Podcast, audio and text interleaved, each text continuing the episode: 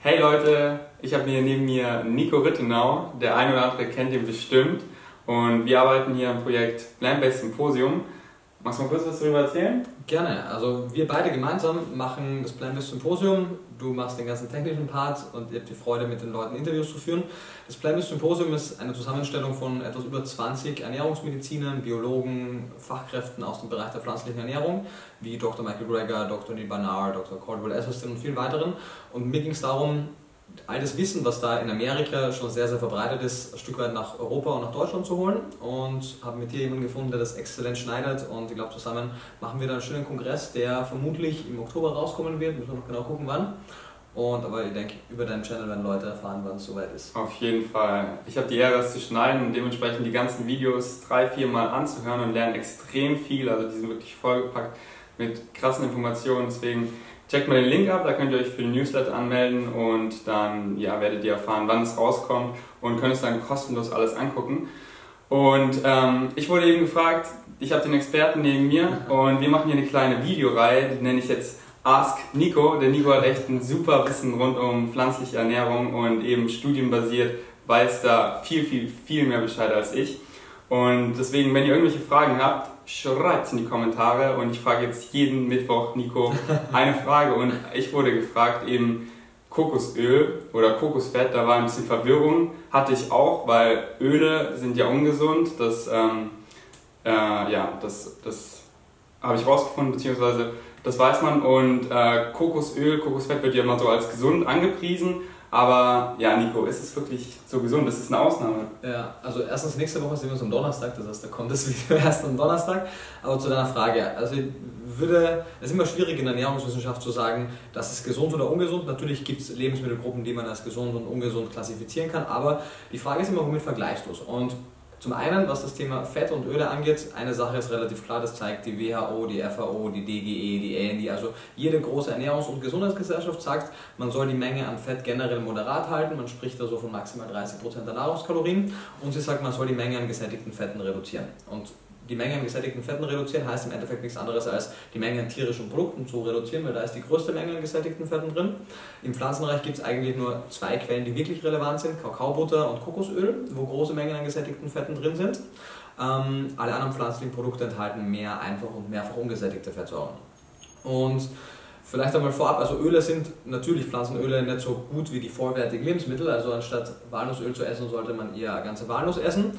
Trotzdem, wenn du jetzt ähm, Schweinefett vergleichst mit Walnussöl, wird Walnussöl phänomenal abschneiden. Oder wenn du Olivenöl mit anderen gesättigten Fetten ähm, vergleichst, wird auch Olivenöl phänomenal abschneiden. Das heißt, die Frage ist immer, was ist der Vergleichswert? Ähm, und auch so findet man mit Sicherheit Studien, in denen Kokosöl auch gut abschneidet oder besser abschneidet als der Referenzwert.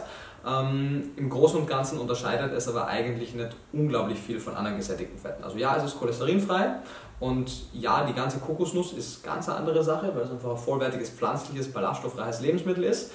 Ähm, alles, was ich bis jetzt über Kokosöl weiß und ich bin jederzeit bereit, meine Meinung da auch gerne zu ändern, sollte sich herausstellen, dass die nicht korrekt ist, aber aktuell scheint es aufgrund der Reviews so zu sein, die wir auch unten noch verlinken können, dass Kokosnussöl sich eigentlich im Großen und Ganzen ähnlich verhält wie andere gesättigte Fettsäuren. Also man weiß, dass ein Teil der, der, des Kokosöl mittelkettige Fettsäuren sind, sogenannte MCT-Fettsäuren wie die Laurinsäure, wo hier in der Untersuchung ungefähr 50% des Kokosöls ähm, aus Laurinsäure bestanden.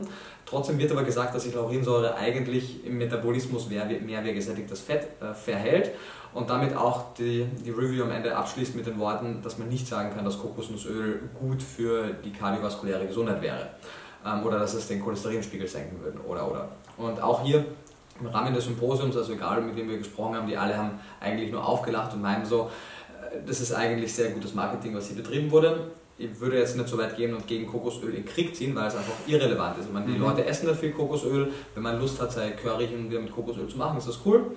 Was man sagen kann, gesättigte Fette wie Kokosöl sind hitzebeständiger. Das heißt, zum Braten, wenn man wirklich scharf anbraten möchte bei sehr hohen Temperaturen, hat Kokosnussöl hier seine Berechtigung. Auf der anderen Seite würde ich aber sagen, naja, man sollte generell versuchen, so eine Art der Zubereitung zu vermeiden und lieber mit weniger hohen Temperaturen braten oder kochen oder dünsten.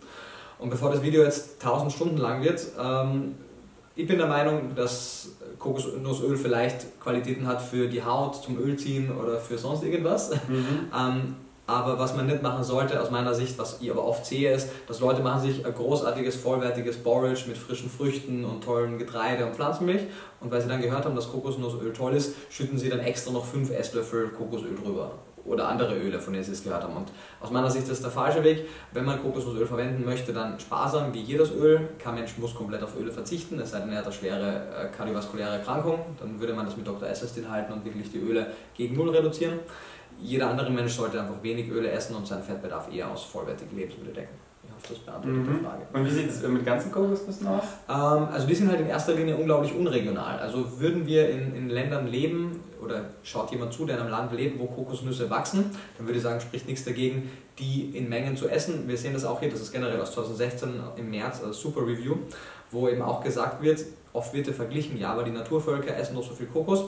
Der Punkt ist, die essen halt, wie du sagst, Kokosnüsse. Also die essen das ausgepresste Fruchtfleisch oder die essen einfach die gesamte Kokosnuss.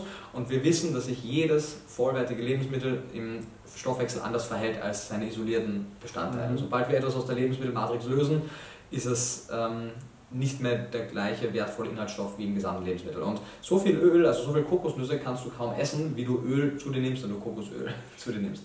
Von daher, es ist nicht besonders regional, aber wenn du auf Urlaub bist, cool. Esse ja auch Kokosnussfleisch, mega lecker, super gut. Aber ich würde es eher als Treat sehen, also als Belohnung, etwas, was man halt isst, wenn man es lecker findet und nicht in der Hoffnung, dass man was Großartiges für seine Gesundheit tut. Sehr cool. Besser hätte ich nicht beantworten können. Ey Mann, das war phänomenal, das war richtig gut. Vielen Dank für den guten Input und ja, schreibt die Frage, die ihr so gut beantwortet haben wollt, darunter und ruhig tricky Fragen, die ich jetzt so nicht so gut beantworten kann oder nicht in dieser Tiefe. Und ja, dann sehen wir uns beim nächsten Mal. Donnerstag. Peace out. Nice. Danke. Sehr gerne, klar. Oh, du bist echt so krass.